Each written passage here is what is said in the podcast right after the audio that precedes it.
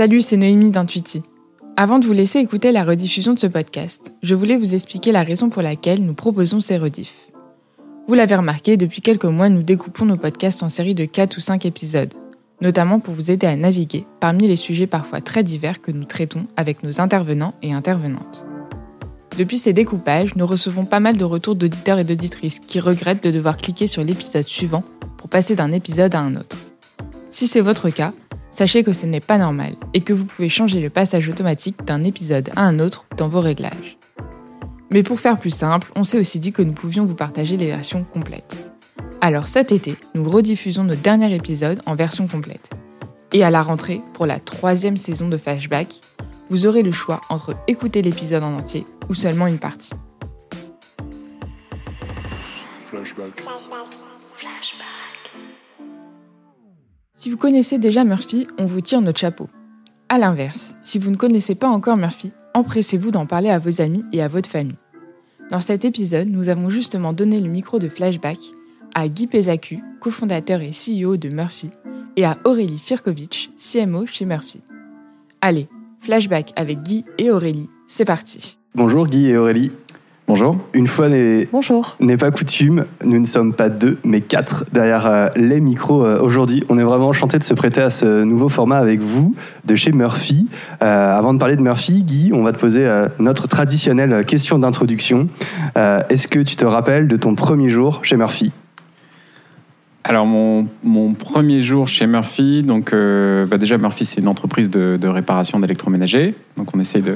On y reviendra euh, tout à l'heure. Très bien. Et, euh, et, donc quand on a démarré, bah, notre objectif c'était de trouver des réparateurs et des clients. Trouver des réparateurs, on s'est dit bon bah ça devrait pas être trop, trop difficile. Je pense qu'on se trompait à l'époque et donc on faisait les, les, les réparateurs nous-mêmes donc mon premier jour, euh, je dirais que c'est euh, la première réparation qu'on a faite à, deux avec, euh, avec Romain, mon associé, où, où on a pris un Uber pour aller à, Nanterre réparer chez un, un gars qui, qui était plombier. Heureusement, il était plombier parce que du coup, on a fait la réparation à trois.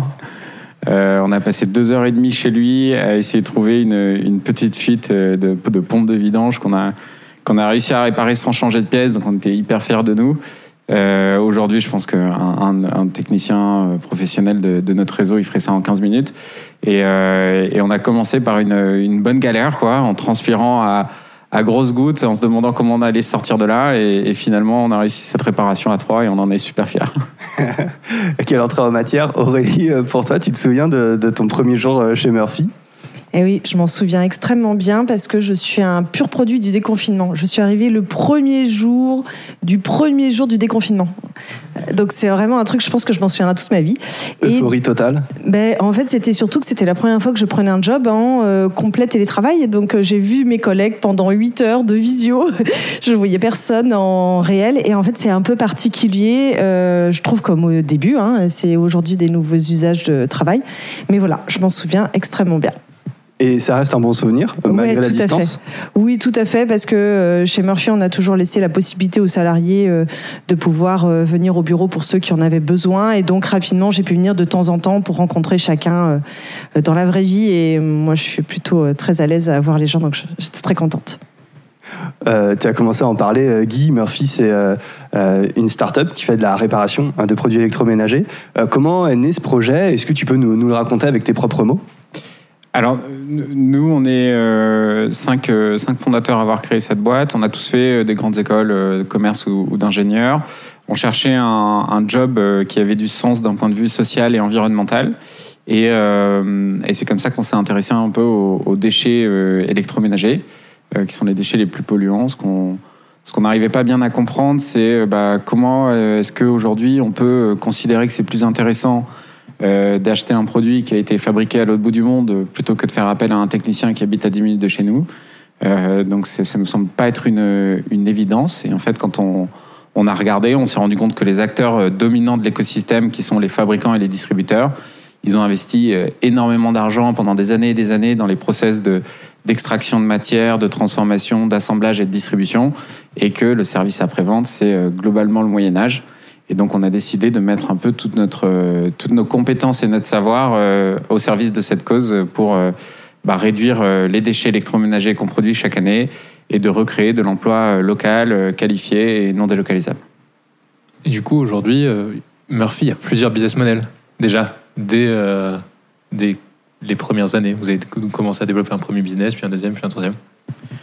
Alors, dans notre développement, on a toujours pris euh, les problèmes. Enfin, notre stratégie de développement, c'est de dire euh, on, résout les problèmes quand ils arrivent. Euh, et, donc, effectivement, aujourd'hui, on fait de la réparation à domicile et du reconditionnement. On met aussi à disposition des conseils d'entretien, des tutos de réparation gratuits sur notre site. Et, en, fait, on a démarré juste en faisant de la réparation à domicile. On s'est assez vite rendu compte que bah, y a des pannes qui sont euh, difficiles à réparer parce que ça coûte cher, ça, euh, ça prend du temps, euh, parce que les pièces sont pas disponibles, parce que sont, les délais d'approvisionnement durent trois semaines et sans lave-linge pendant trois semaines, bah, c'est ingérable. Et en fait, on, avait besoin de proposer des solutions à ces clients chez qui la réparation était difficile. Et, c'est comme ça qu'on s'est mis à faire du reconditionnement. Euh, donc on a un, forfait d'intervention qui coûte 85 euh, euros, qui comprend euh, tous les déplacements et la main-d'œuvre jusqu'à la réparation de l'appareil. Et le seul truc qui n'est pas compris, ce sont les pièces détachées, si jamais elles sont nécessaires. Et quand il y a besoin d'une pièce, on fait un devis que le client peut accepter ou refuser. Et s'il refuse le devis, on lui rembourse les 85 euros en bon d'achat pour qu'il puisse acheter un produit reconditionné par nos équipes. Et donc ça, ça nous permet un peu de garantir euh, qu'on va trouver une solution à tous les problèmes que les gens puissent rencontrer, qui sera toujours moins cher qu'un achat de produit neuf et, euh, qui sera beaucoup plus euh, responsable et éco-responsable. Vous pourriez refaire de la revente aussi de... Là, vous avez des ateliers qui sont en cours de création, de la revente de produits reconditionnés? Oui, oui, oui. Bah, c'est effectivement, on, vend de, nos produits reconditionnés sur notre site, sur notre site e-commerce. Ça représente 20% des produits qu'on arrive à, réparer. On a aussi une offre de collecte à domicile. Donc en fait, les gens, quand ils veulent se débarrasser de leur électroménager, ils peuvent venir sur notre site. Euh, on vient chercher sur un créneau horaire de deux heures à l'étage le produit et on va essayer soit de le reconditionner, soit de le démanteler en pièces détachées d'occasion pour euh, réparer d'autres produits.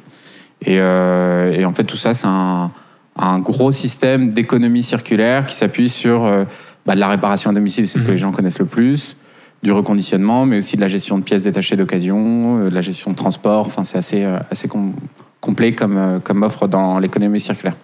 Et tu nous avais expliqué qu'en fait la création de cet atelier de reconditionnement, c'était aussi parce qu'il y a un moment, il y a un problème pour vous, c'est la rencontre entre une offre et une demande.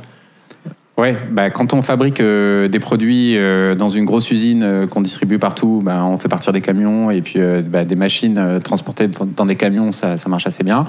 Quand on a un réparateur euh, qui habite euh, à Grenoble, bah, il va intervenir à Grenoble. Quoi. Et donc, euh, arriver à faire matcher notre offre et notre demande partout sur le territoire, tout le temps, en ayant des délais d'intervention qui soient de l'ordre de 24-48 heures, bah, ça, c'est extrêmement dur. Et donc, ce qu'on fait, c'est que nos, nos, techniciens, enfin, on a des ateliers de reconditionnement répartis sur le territoire. Les techniciens qui interviennent à domicile, c'est les mêmes que ceux qui sont en atelier. Et euh, si on a, euh, je sais pas, 20 réparateurs en Ile-de-France, on a du boulot pour 15, on en a deux qui sont en congé, il y en a trois qui vont à l'atelier, où ils vont reconditionner des machines qui seront revendues euh, plus tard. et si jamais on sent qu'il y a un problème de, stock, par exemple à Lyon, on peut envoyer des machines de Paris à Lyon pour, pour équilibrer. C'est quoi aujourd'hui les grands chiffres dans le besoin sur, ce, sur votre secteur? Alors, il y a 28 millions d'appareils gros électroménagers qui tombent en panne euh, chaque année en France. Sur ces 28 millions de pannes, il y en a à peu près 5 millions qui sont réparés par 5000 euh, techniciens. Donc ça fait à peu près 20% en gros des, produits qui sont réparés.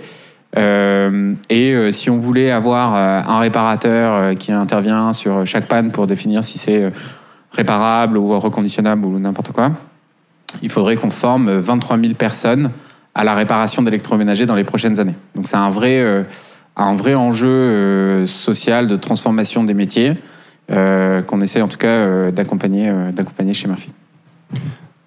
J'avais envie de passer sur une autre partie, mais on va peut-être terminer sur celle-ci justement. ça fait partie des vrais défis, être capable d'accompagner à la formation du coup des réparateurs et, des nouveaux, et après un métier qui s'est tari de réparateur qui, qui, qui revient.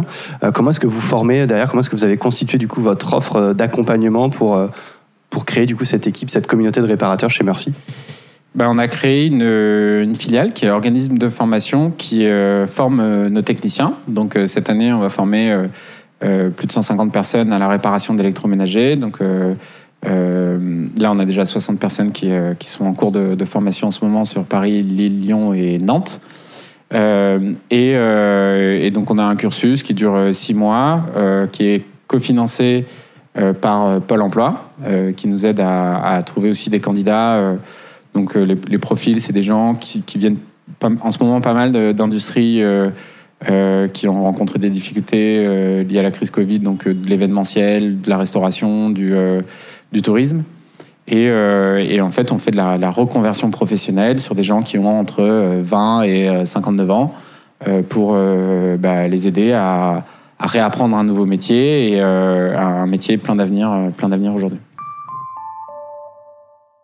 Deuxième partie.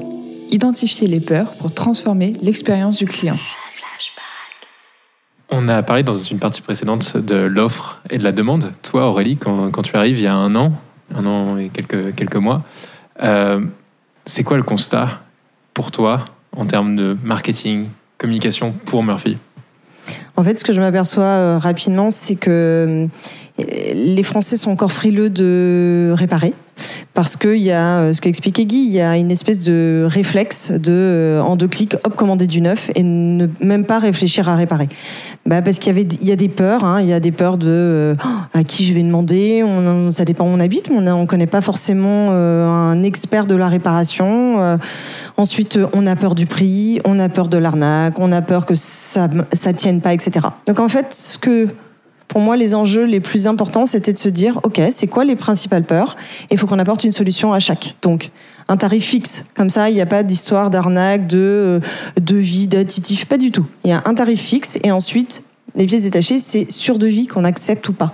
Et c'était très important pour nous de proposer une, euh, un happy end, c'est-à-dire il y a une solution à toute réparation. Donc, si par exemple vous voulez pas réparer parce qu'au final ça peut arriver, la pièce euh, elle est très chère ou, ou c'est très compliqué euh, de réparer, ben on a une solution. On redonne les 85 euros en bon d'achat, ils achètent du reconditionné. C'était hyper important qu'on se dise qu'il n'y ait aucun point bloquant et que tout au long de l'expérience client, on les accompagne pour leur montrer que la réparation est la bonne solution en fait. Donc il y a le tarif, euh, il y a le fait qu'on arrive à avoir des délais qui sont complètement dingues parce que 48 heures pour avoir un rendez-vous et sachant qu'on choisit des créneaux de 2 heures, on a tous vécu, euh, on attend la livraison qui doit arriver le matin, qui arrive à 16 heures, enfin ça rend dingue, même en, en confinement. Coucou Inédis, lundi dernier. et donc ça, c'est super de pouvoir choisir son créneau de deux heures. Enfin, en fait, euh, c'est euh, hyper facile parce qu'on fait tout en ligne. Je sais pas si vous, vous savez, mais en fait, il y a quand même encore des, ce qu'on appelle des call centers où il faut appeler entre 9h et 17h euh, et attendre. Bon, bah nous, en deux clics, on choisit notre rendez-vous, on choisit la plage horaire, on donne les informations, c'est génial. Et en plus, pour s'assurer qu'on répare le plus vite possible pour que vraiment, c'est toujours le seul objectif chez nous, c'est la satisfaction du client. On veut qu'il se dise, j'ai vraiment fait le bon choix de la réparation et en fait, plus jamais je n'achèterai neuf sans avoir tenté de réparer. C'est vraiment ce qu'on veut qu'il se transforme. Cette question de la satisfaction client, elle me fait penser, moi, euh, au, contrat de confiance euh, prôné par euh, Darty, un acteur historique de la distribution d'électroménager. Comment est-ce que vous vous positionnez par rapport à ces acteurs plus traditionnels? Qu'on délaissé peut-être la réparation? Alors pour moi, euh, il n'y a pas une histoire de position, comme euh, l'expliquait euh, Guy, 25 millions d'appareils à réparer, si vous voulez, on peut être de nombreux acteurs. Nous, ce qu'on veut, c'est juste euh, apporter un peu de fraîcheur, de rassurance sur la réparation pour que les gens ils, passent le cap et qu'ils se disent qu'ils réparent. Donc, peu importe que ça passe chez nous ou un autre, pourvu, franchement, qu'on y arrive tous ensemble à ce que les gens réparent. Nous, notre seule ambition, c'est que franchement, il y ait moins de déchets. C'est, quand même dingue de jeter des appareils quand vous voyez que sur une réparation sur deux. On répare le jour même sans pièces détachées. Souvent, c'est des petites pannes. Donc en fait, il faut pas que les gens se disent qu'ils doivent jeter. Il faut absolument qu'ils se disent qu'ils doivent réparer. Donc, euh, bah, chez nous, euh, l'objectif, c'est qu'ils viennent chez nous parce qu'on a des super délais, parce que euh, tout se fait en ligne, parce qu'on a un prix fixe, parce qu'on est une marque sympa, qu'on a des engagements et qu'on a un super service client. Donc, voilà. Après, aux, Français de faire euh, l'expérience, en fait, euh, voilà, de, de, de, tester. Et, nous, ce qu'on veut, c'est qu'ils soient satisfaits. Et euh, comment, comment tu fais, toi, pour euh, les amener à tester, Murphy, ah. à leur faire connaître et à leur faire dépasser aussi les différentes appréhensions que tu as listées euh, tout à l'heure? C'est vrai. Alors, on utilise quand même beaucoup les réseaux sociaux parce que ça reste une jolie vitrine aujourd'hui pour une des petites marques hein, comme nous. Et puis, ben, on essaye de complètement rendre accessible la réparation.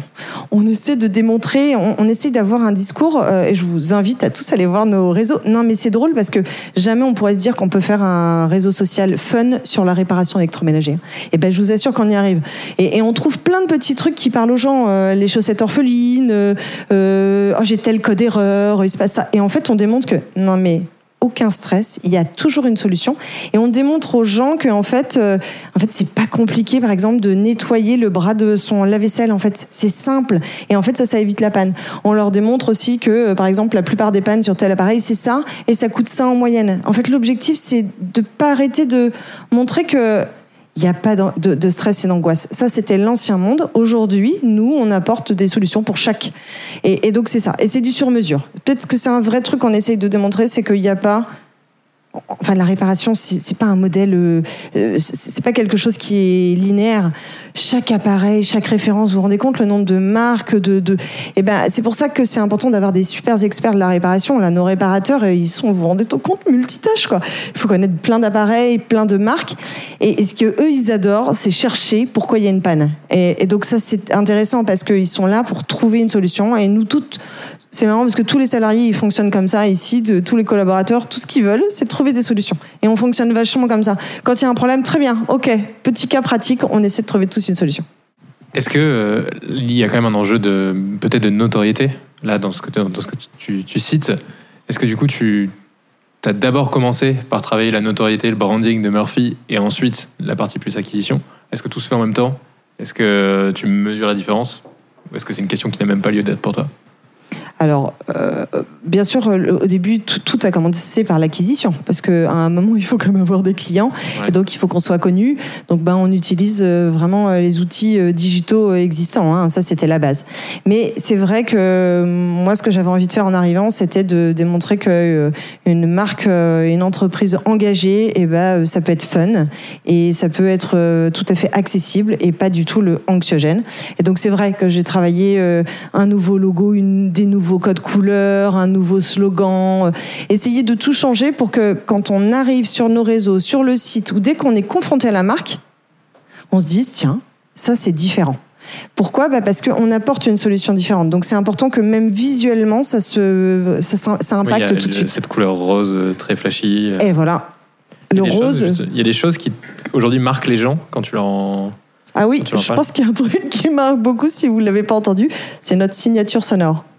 Je, vous invite à l'écouter sur nos spots, mais elle est vraiment travaillée pour être conviviale, euh, pour être mémorisable, pour donner envie. Et elle est nous, elle est exactement nous. En fait, on est tous rassemblés vers euh, un seul combat, c'est il faut réparer, et c'est ça, je trouve, qui ressort. Et donc ça, oui, en fait, on nous le chante des fois, donc je pense que ça marque. Et euh, entre experts du marketing, tu as des leviers d'acquisition plus qui sont aujourd'hui plus stratégiques pour, pour le développement de Murphy? Bah pour moi, là, il faut vraiment qu'on arrive à être connu parce qu'on s'aperçoit quand même qu'il euh, y a des gens qui nous connaissent toujours pas. Et donc là, il y a un enjeu important de euh, se dire euh, Murphy, il répare. Ça, c'est vraiment important. Donc oui, aujourd'hui, il ben, faut qu'on passe par. On, est en train d'essayer, hein, on essaye des choses, mais effectivement, on va essayer de l'affichage, on va essayer de la radio, etc. pour vérifier que ben, ça nous permet de, que les gens ils aient un peu plus ce réflexe réparation. C'est vraiment l'enjeu. Et Murphy cette expérience euh, fun dont tu nous parles, euh, qui est visible euh, dans votre communication, comment vous faites en sorte qu'elle soit aussi tangible dans l'expérience client vécue sur le terrain par vos réparateurs chez les particuliers? Ce qui est important déjà, c'est on sélectionne les réparateurs, non pas, en particulier avec notre formation, non pas sur leur capacité technique, mais vraiment sur leur conviction que la réparation, c'est le futur de la consommation d'électroménager. Et donc, du coup, quand ils vont intervenir chez nos clients, ils vont euh, expliquer euh, d'où vient la panne, qu'est-ce qu'on aurait pu faire comme geste d'entretien qui aurait pu l'éviter, euh, qu'est-ce qu'on aurait pu, comment le fabricant il aurait pu faire en sorte que ça n'arrive pas. En fait, toutes ces toutes ces choses là, c'est ça, fait que bah, à la fin, on, ne pensait pas, mais un lave-linge, c'est quand même intéressant. C'est une machine complexe, enfin où il se passe plein de trucs à l'intérieur, et comprendre comment ces objets-là fonctionnent et, discuter avec des gens qui sont passionnés par leur métier, bah, ça fait une expérience agréable et, et conviviale. donc, on fait aussi beaucoup d'efforts pour euh, en tout cas gérer toute la relation, enfin faire en sorte que la, relation commerciale soit la plus saine possible. Donc le technicien, euh, euh, quand il a besoin d'une pièce, il, indique son besoin, le devis il est envoyé ensuite par mail. Donc on n'a pas cet effet un peu du, médecin en blouse blanche qui dit ah ben en fait ça va coûter tant d'euros. On essaie justement de, faire en sorte qu'il n'y ait aucune relation commerciale entre le, le, client et le technicien pour garder uniquement ce, ce professionnalisme et cette expérience autour du produit. Ça veut dire que vos réparateurs. Pardon, tu voulais compléter C'est-à-dire que nos réparateurs, ce ne sont pas des vendeurs. C'est ça qui est important. Oui, je voulais dire un truc qui est il me semblait intéressant, c'est que on essaye aussi de démontrer aux gens euh, que s'ils font un peu plus attention à leurs appareils, à l'entretien, il y aura beaucoup moins de pannes. On pourrait se dire euh, c'est débile parce que du coup ils auront moins de pannes, mais en fait c'est vraiment notre objectif parce que on s'aperçoit que souvent il y a beaucoup de pannes à cause des petites erreurs d'entretien et donc on essaie vraiment de les éduquer à ça et leur démontrer que en fait la grosse machine qui est bizarre dans la cuisine c'est pas du tout un truc comme un ordinateur où on n'oserait peut-être pas. Enfin, c'est pas complètement dingue. Il y a des, petites choses de base qui sont hyper accessibles. Et je pense que on, s'aperçoit, c'est marrant, euh, que ces appareils, ils ont un rôle dans notre vie quotidienne crucial. C'est quand ils tombent en panne qu'on s'aperçoit que tout d'un coup, notre lave-linge, on en a extrêmement besoin. Notre lave-vaisselle, alors là, ne parlons pas du frigo. Alors là, c'est tout à fait. Et en fait, c'est important parce qu'ils sont là, on se dit que. Voilà. Et le jour où on en panne, on se dit Ah oui, on a vraiment besoin d'eux. Donc c'est bien un peu de les chouchouter parce que si on les chouchoute, en fait, il y a moins de panne. Et on essaie vraiment, on fait vraiment beaucoup, beaucoup d'informations là-dessus pour leur dire, vous savez qu'une fois par mois, vous devez faire ça euh, de temps en temps. Et des petits trucs tout bêtes. Par exemple, je vous donne un exemple sur les lave-linges. Le conseil Murphy. Ben non, mais euh, ben moi je l'ai appris. J'en ai appris tellement. Si vous saviez depuis que je suis arrivée, il y a tellement de choses qui ont changé dans ma consommation. Et n'empêche, moi je fais, je faisais que des lavages à 30 et 40 degrés, comme à peu près toute la moyenne des Français. Et ben il faut faire un lavage par mois à 90 degrés. C'est ça qui permet en fait de faire perdurer votre appareil. C'est des petits trucs comme ça qu'il faut absolument que les gens sachent. C'est effectivement ce que m'a raconté votre réparateur sur Nantes. ça, ça, m'étonne pas, mais puis. Euh, en, fait, euh, plus les, consommateurs se préoccupent de leurs objets, plus ils y accordent d'attention, ils ont confiance euh, dans le fait que c'est des objets qui peuvent durer longtemps et, et, donc plus ils vont être susceptibles de faire appel à des réparateurs plutôt que de les remplacer au premier, euh, au premier petit problème.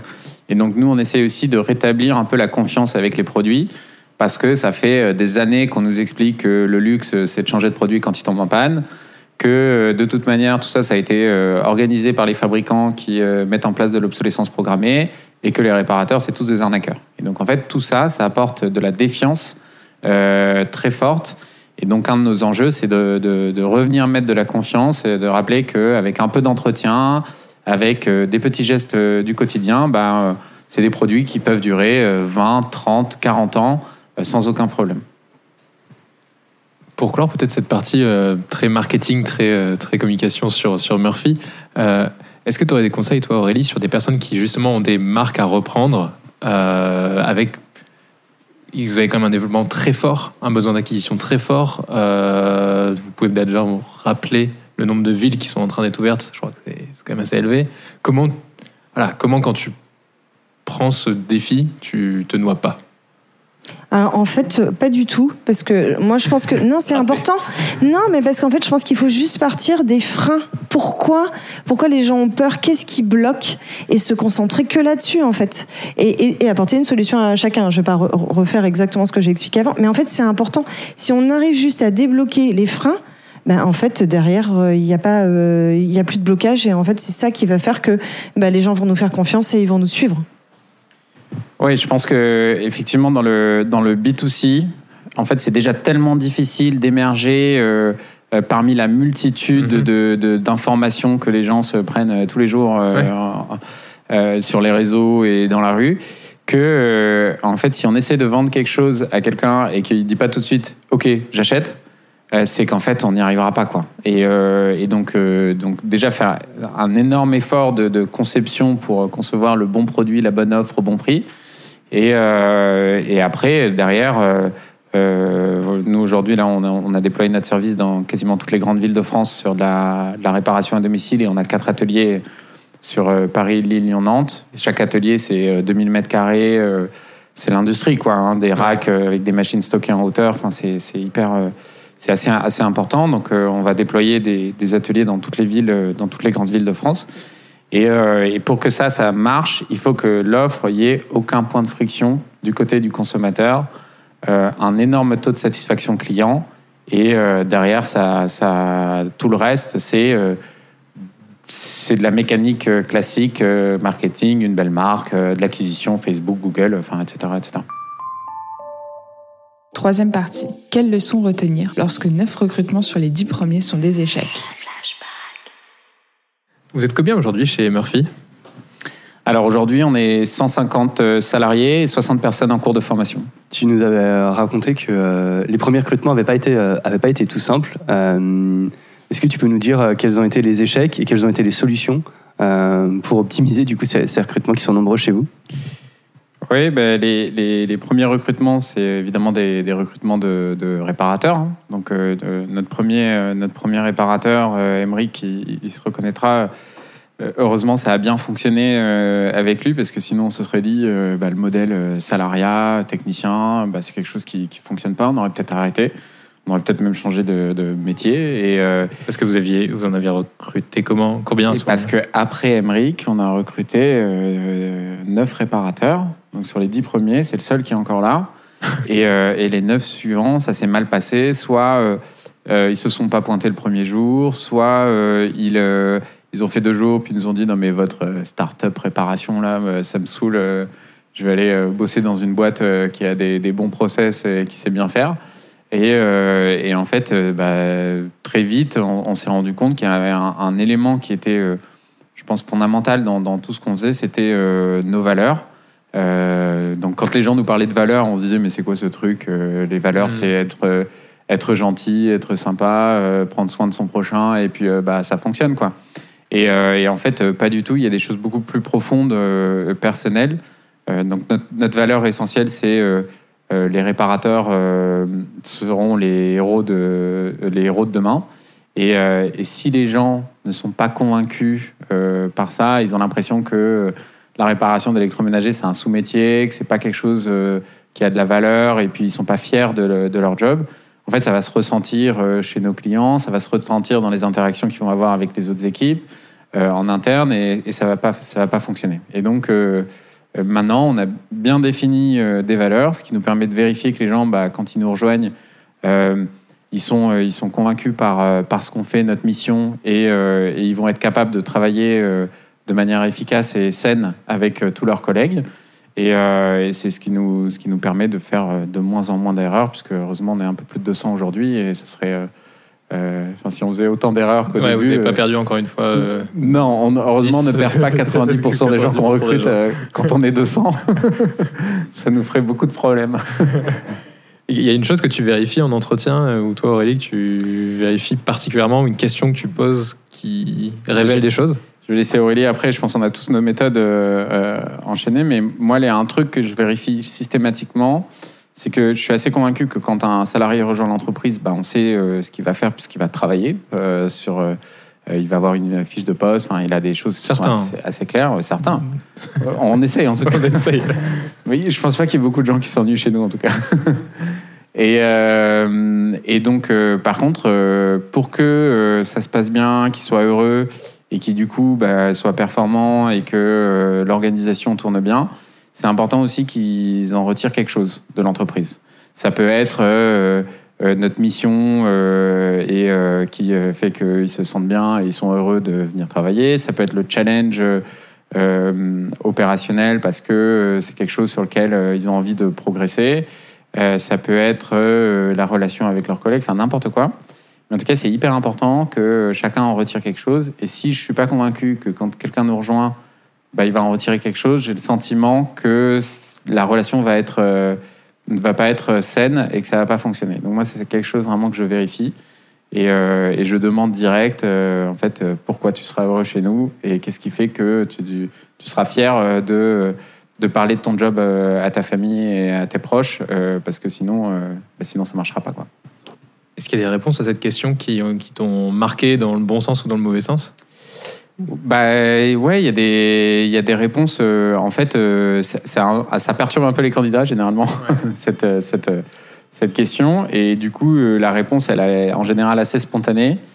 Et en fait, euh, il y en a qui vont parler des, de la mission, il y en a qui vont parler du, euh, du fait que c'est une entreprise qui bouge, qui est hyper dynamique et qu'ils ont envie de, revenir, enfin, qui ont bossé dans des boîtes un peu moins dynamiques, qui ont envie de redécouvrir ça. je pense les. La, ben, pour en revenir à Emmerich, le premier technicien, il nous a rejoint, lui, il nous a dit euh, Ouais, euh, ça me saoule de voir tous ces produits qui sont jetés. Du coup, euh, vous êtes un peu des aliens dans le milieu, parce que petit ingénieur qui vient faire de la réparation. mais j'y crois à votre truc, vous avez l'air sympa, du coup, ok. Et, et, en fait, c'est aussi simple que ça. Mais du coup, on s'entend hyper bien. nos échanges sont très fluides. Et euh, il est heureux chez nous. Il est maintenant euh, responsable de la formation euh, à Paris. Et donc, il y a une vraie. Enfin, c'est génial, quoi. Et, Aurélie, il y a des choses que toi, tu recherches particulièrement quand tu recrutes dans ton équipe? Alors pas que je recherche, mais que je vérifie un petit peu parce que je trouve qu'il y a une valeur qui est très forte ici. C'est quand il y a un problème, apporter des solutions. Parce que euh, nous, les problèmes, ça nous fait pas peur. On est toujours en construction et en évolution. Par contre, ce qu'on aime bien, c'est trouver plein de solutions. Et donc, j'aime bien vérifier que dans la façon de réfléchir des personnes, il y a un petit peu cet automatisme. Et je trouve que si on le retrouve, en fait, c'est assez fluide après de travailler ensemble parce que du coup, il n'y a jamais point bloquant. On est toujours en train d'avancer et comme ici, les choses vont vite, ben, il faut avancer et quand on est bloqué, tac, tac, tac, tac, rebondir très vite. Euh, avant de passer à la dernière partie, euh, on, voudrait, on adore les questions d'organisation avec euh, Quentin. Et une des choses qui nous avait étonné quand on a regardé comment était né Murphy, c'est que vous étiez cinq fondateurs. c'est pas beaucoup, cinq personnes pour fonder une boîte? Ouais, mais pour aller plus loin, on est cinq fondateurs, 12 membres du COMEX, 15 business angels et trois fonds d'investissement. Donc, et 200 salariés. Donc forcément on aime. Après, c'est une question de culture et aussi de, de, manière d'être. Quoi. Euh, nous, on aime bien. Euh, euh, on est très inclusif. donc, les gens, quand ils nous rejoignent, c'est assez facile de les inclure puisqu'on les, on les fait rentrer dans la, dans, la famille. Quoi. On a un état d'esprit très, très familial. Et, et donc, cinq. notre plus gros problème, c'est qu'on n'est que des mecs autour de la trentaine. mais c'est un peu le résultat, je pense, de, notre réseau euh, quand on sort d'école d'ingé.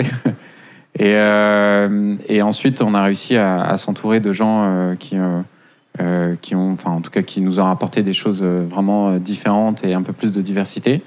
par contre, du coup, le fait d'être beaucoup nous permet, quand on prend des décisions, on a bien le consensus. Enfin, c'est hyper important pour nous le consensus.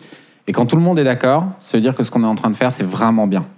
C'est vraiment, vraiment bien. Et, euh, si on n'est pas d'accord, c'est qu'il y a un truc qui n'est pas encore tout à fait, euh, tout à fait euh, précisé. Et donc, il faut continuer à réfléchir et à travailler. Et donc, c'est comme ça qu'on arrive aussi à, à la fin à créer un système qui, quand on le regarde, a l'air hyper compliqué et en même temps très bien pensé. Mais c'est parce qu'on l'a pensé à plein. Euh, et, donc, euh, pour nous, ça, c'est un truc euh, essentiel, je pense, dans le, dans le succès. C'est aussi de, pouvoir embarquer des gens dans le projet. On a un énorme projet. Il y a plusieurs boîtes dans la boîte, puisqu'on on organise le transport de gros électroménagers, que ce soit en collecte ou en livraison. On fait de la gestion de pièces détachées neuves et d'occasion. On fait de la réparation à domicile, du reconditionnement. On a un organisme de formation. enfin, on fait énormément de choses. Et du coup, c'est important euh, que chacun ait son périmètre et euh, quand tout le monde euh, travaille ensemble, bah, si on a un consensus, c'est que ce qu'on est en train de faire, c'est vraiment de la balle. Quoi.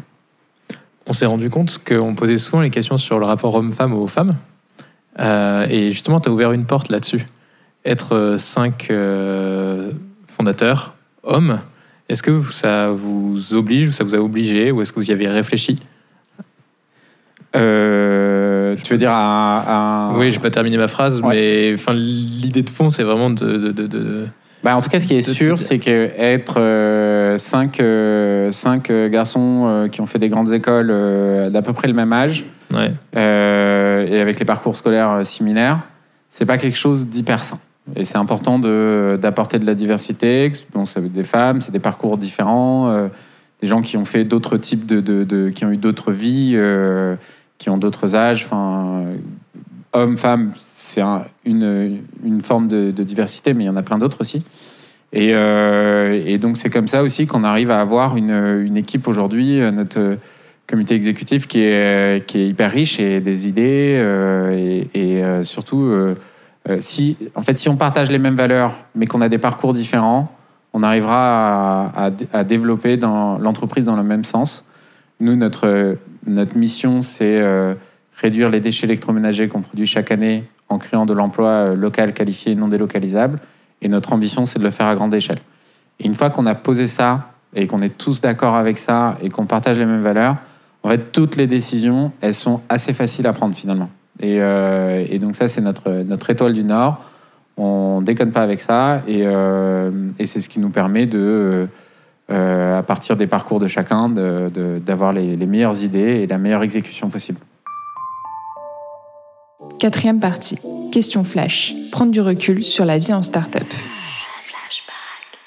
Aujourd'hui, l'un et l'autre, comment est-ce que vous conciliez vie pro, vie perso avec un boulot qui est quand même pas mal prenant? Pas très bien. ah, des gens honnêtes enfin Pas très bien, non, mais c'est. On est encore au démarrage, ça fait moins de trois ans maintenant qu'on a, qu'on a lancé l'activité, donc on commence à, euh, à découvrir aussi, euh, enfin pour moi en tout cas, je découvre mon métier de, de, de, dirigeant d'entreprise parce que j'ai jamais fait ça avant.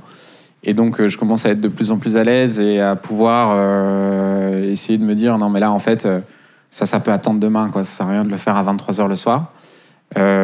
après, je pense qu'on a le, fait d'être une grosse équipe, ça nous permet quand même de prendre des vacances. Enfin, on, est, on, y arrive, et donc ça c'est important le coup des fondateurs euh, qui prennent pas de vacances pendant trois ans, je sais pas, je sais pas trop comment ils font parce que en fait après on perd en productivité et en fait c'est on a moins d'énergie, ça sent au niveau des équipes, enfin ça, ça marche moins bien.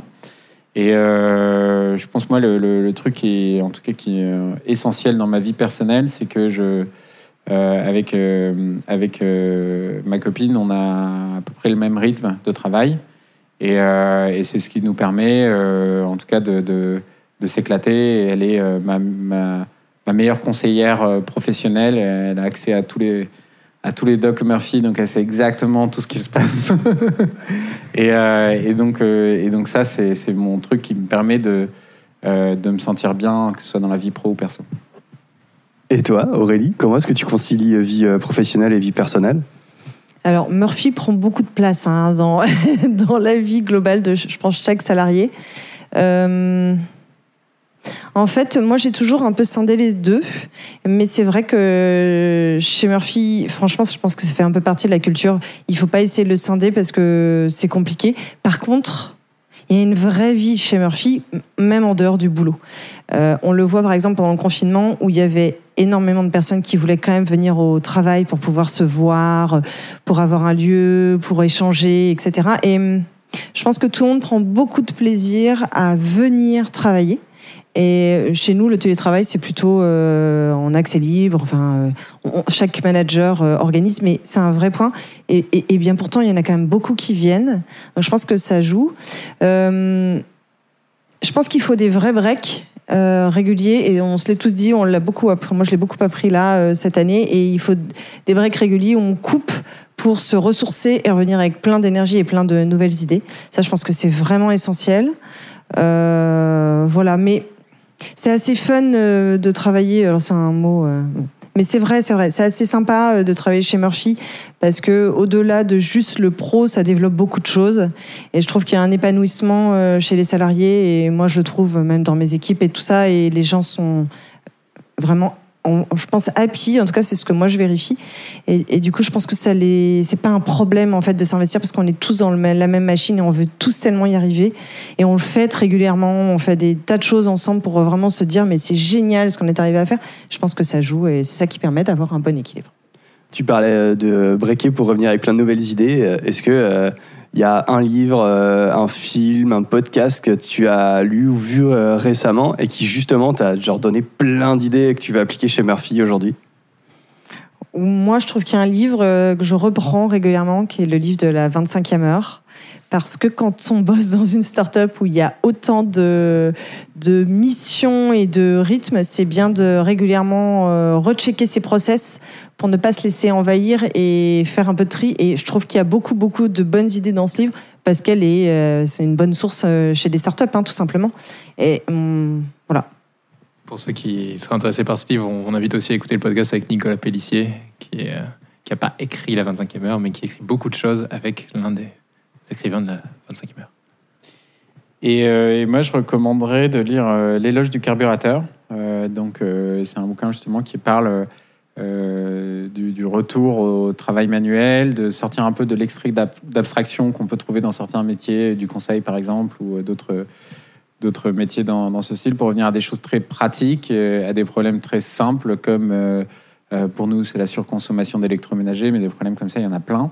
Euh, et, de retrouver euh, du sens. Et je pense que ça, c'est le sens, c'est quelque chose qui donne, euh, qui, permet d'avoir un bon équilibre, je pense, dans, ce qu'on fait, de comprendre notre rôle dans la société et, ce qu'on a envie d'être.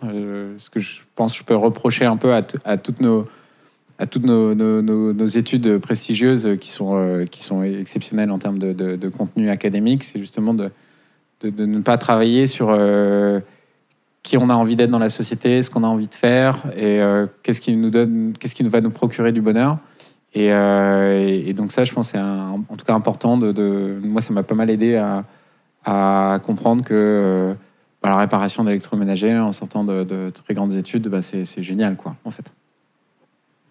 Est-ce qu'il y a une chose que vous faisiez il y a encore quelques années, quelques mois, quelques jours, et vous dites mais non mais ça c'était vraiment une grosse connerie, faut plus le refaire? Euh, je pense les. Alors, on a parlé de recrutement. Ça, On a fait des grosses conneries. à recruter des gens sur le premier entretien au bout d'une demi-heure, à lui dire bon, bah, allez, vas-y, euh, c'est bon, on te prend. ça, c'est des trucs qu'on fait plus du tout. Et, euh, et je pense, je pense l'un des trucs qu'on se, on se promet là, on en a, on a fait un point avec tout notre comex, un des trucs qu'on se promet, c'est, enfin moi ce que je constate, c'est que L'énergie managériale, c'est un truc qui part euh, du haut et qui ruisselle sur toutes les équipes. Et quand il n'y a plus d'énergie en haut, il n'y en a plus en bas. Et donc les gens, ils savent plus euh, pourquoi ils sont là, euh, quel est leur rôle, quel est leur objectif. Et puis dès qu'on a un coup de moins bien, en fait, il y a toute la, toute la hiérarchie qui le ressent. Et donc le truc qu'on s'est promis, c'est vraiment de, de, prendre soin de nous. parce que, en fait, quand on a une mission aussi, aussi forte, je pense que la nôtre, euh, on peut avoir tendance à faire passer l'intérêt collectif avant notre intérêt personnel en disant bah, moi c'est pas grave, je serai fatigué mais je rattraperai euh, ce week-end. Et, euh, et, en fait non, c'est important notre intérêt individuel. on fait partie de l'entreprise, on est l'entreprise.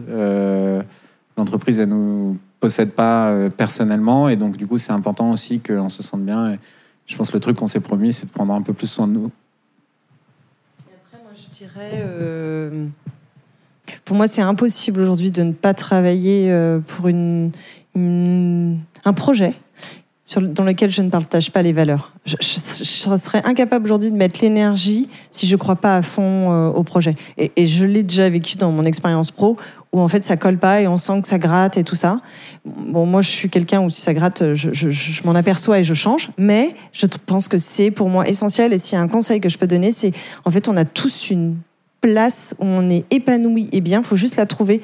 Et en fait, faut pas forcer les choses. Je pense qu'il y a des choses, ça tombe sous le sens. En fait, il y a des boîtes et des structures où c'est fait pour euh, chacun de nous. Et voilà, ce que je souhaite, c'est que chacun trouve euh, le job où en fait, c'est plus aller travailler. Moi, je me suis toujours dit ça. Le jour où je sens que je vais aller travailler, c'est que je suis pas au bon endroit. Est-ce que sur, euh, sur ces trois dernières années, il y a une rencontre forte qui t'a particulièrement marqué? Que tu voudrais nous partager aujourd'hui Je peux en faire deux? Bien sûr. Alors j'ai travaillé il y a quelques années quand j'étais en agence pour une cliente donc euh, pour le lancement de Ben Jerry's en France. Et donc c'était Julia Perrou. avec qui je me suis extrêmement bien entendue parce qu'on partageait exactement les mêmes visions de, de faire les choses à l'essentiel, vite et très bien.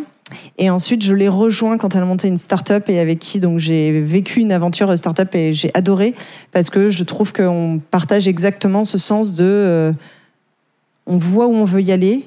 Il faut avoir euh, une prise de risque importante et, et en fait, derrière, on peut mesurer le résultat. Et après, une autre personne que je trouve extrêmement engagée dans ses positions et dont je suis absolument fan, c'est Sébastien Loctin qui a créé le, les produits quintessence, qui sont des produits alimentaires bio. Et c'est quelqu'un qui venait de, de cet univers-là, qui bossait dans une grosse structure, qui a vu tout l'envers du décor et qui s'est dit je vais créer une boîte où je vais démontrer qu'on peut absolument faire des produits sains sans chimie. Et il a des convictions extrêmement fortes, il n'en déroge jamais. Et moi, ça, je trouve ça exceptionnel. Et toi, Guy? Alors, moi, j'ai eu la chance de rencontrer plein de gens euh, qui m'ont beaucoup marqué ces trois dernières années euh, depuis qu'on a lancé euh, Murphy, parmi tous les BA et, fonds et salariés qu'on a, qu'on a chez Murphy. Je pense si, si j'en, retiens, si j'en retiens un qui m'a, qui m'a bien marqué, c'est Jean Fortis, qui est l'un des patrons de, qui est le patron de Solution 30, qui est une boîte qui fait de la l'installation de, de, fibres optiques euh, à domicile, et c'est lui qui est derrière les box pour, Orange, euh, les compteurs Linky pour EDF, des trucs comme ça. Il a actuellement 15 000 salariés euh, dans 10 pays différents. Et, et, en fait, quand on a démarré, on cherchait de l'argent chez Murphy pour, pour continuer à nous développer auprès de fonds. Et, et salarier les techniciens, c'était quelque chose de pas du tout naturel à ce moment-là même un peu étrange. Euh, beaucoup de gens nous disaient mais pourquoi vous ubérisez pas euh, le marché? On nous disait mais ça, ça, marchera pas parce que euh, on a besoin de créer une relation de confiance durable. on envoie quand même des, techniciens chez les clients qui vont rester là pendant une demi-heure, parfois une heure. Donc on a, besoin de créer quelque chose de fort et, et donc on se faisait récal par tous les vicis de la place de Paris. Et donc on s'est dit mais peut-être qu'il faut qu'on change de stratégie. Et lui nous dit non mais les gars, en fait, vous devez faire une entreprise qui marche euh, pour, euh, pour répondre à votre mission. Votre objectif, c'est pas de faire un truc qui plaît au VC.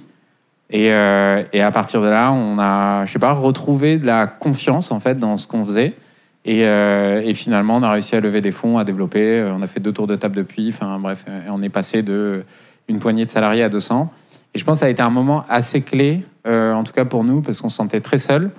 Et d'avoir quelqu'un qui a comme ça beaucoup d'expérience et, nous dit de manière très simple, non mais en fait, il faut que vous fassiez un truc qui fonctionne. Vous posez pas 30 000 questions sur ce que les gens ont envie que vous soyez. Euh, faites euh, ce qui marche. Euh, je pense pour moi, ça a été assez, en tout cas, ça a été assez clé, assez clé dans notre développement et je m'en rappelle pas mal.